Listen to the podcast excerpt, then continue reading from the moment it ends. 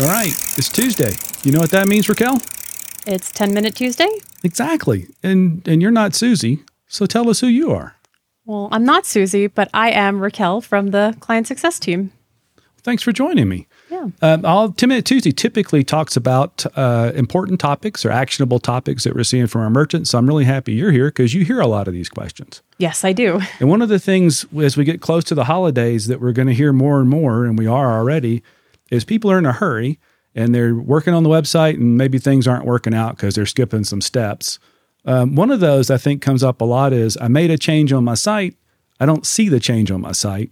What are some things that happen there to cause that little uh, snafu? Sure. So when you make a change to, or when somebody makes a change to uh, a page or a banner, um, think anything that's not an item, um, that ends up in a cache. And so there's a button that lets you reset your cache. If you've ever seen the little bell icon with the little number on it, that means you've probably got something hanging out there.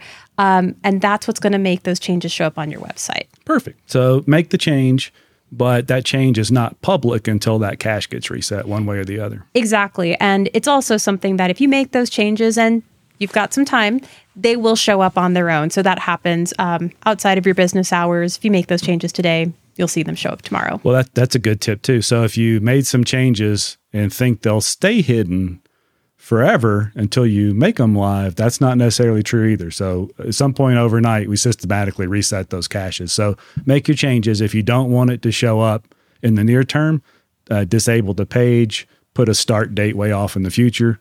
Uh, do something besides expect it to be private because it won't be for long. Exactly. Perfect. Um, and you mentioned uh, anything but the catalog catalog changes can take longer, right? Yes, there's a lot of moving parts with POS Sync, talking to the catalog, lots of different connections happening there. So with those, um, that can take a little longer. Think 30 minutes to an hour if you do something like pending mapping, you add something to your catalog, give it some time for that to show up in your search listings. It will show up. Um, it just takes a little bit longer. And then for new items, it can take even longer. So you get a new bike today, it's brand new, you just received it for the first time, and you've got all the matching data in your point of sale, it'll show up tomorrow as long as everything matches. Right. And and if there's an emergency, like I've got to have this thing on there right now, are there are there some workarounds for that or ways to accelerate that process? So if it's something that you just got it today and you cannot wait for that overnight process to happen, um, you can give us a call. Um, there are ways that we can make that happen a little bit sooner, but we can't press that button too often. So right.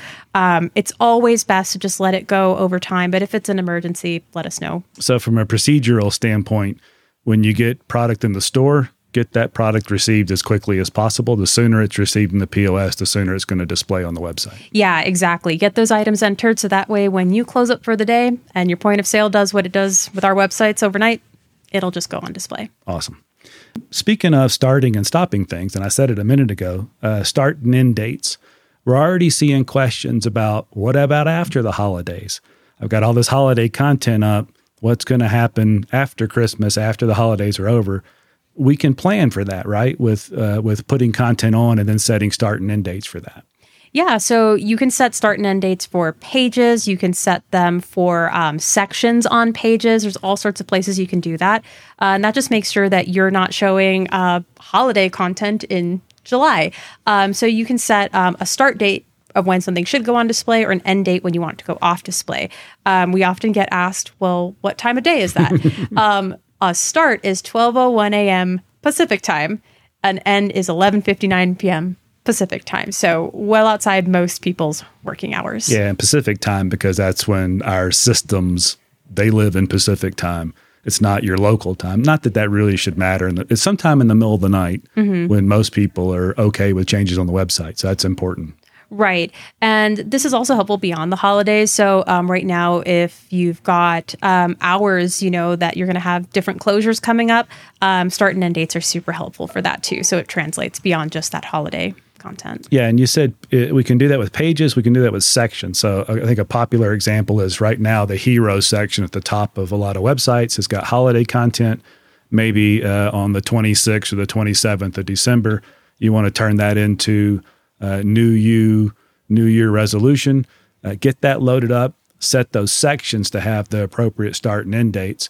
And also make sure if you're doing this, there is something with a start date at the end of that chain. Because if you have nothing but end dates, there'll be nothing on your website. And that's maybe worse than having Christmas in July. uh, so make sure you pay attention to those things too. Yeah. Any other things that we're seeing uh, this week in the CS team? That's been a lot of it. It's just, you know, getting um, different content up there. And I think this all ties back to, you know, we've got so much good content about the holidays, about things that happen after the holidays. So people are asking about that too. And they're already thinking about merchandising for the next season. So a lot of this ties back nicely to that too. So you've got all that at your hands as well. Wonderful. And if they need help, what's the best way to reach out to us? Uh, you can call us 303 527 0676. Um, if you dial one, you get support. So you might get to talk to me. Um, you can also email support at smartetailing.com, or we have a help center with tons of videos that um, Mark has actually made for us. And there's a chat function there too. Excellent. Thanks for hanging out with me. Yeah, thanks for having me. See everybody next Tuesday.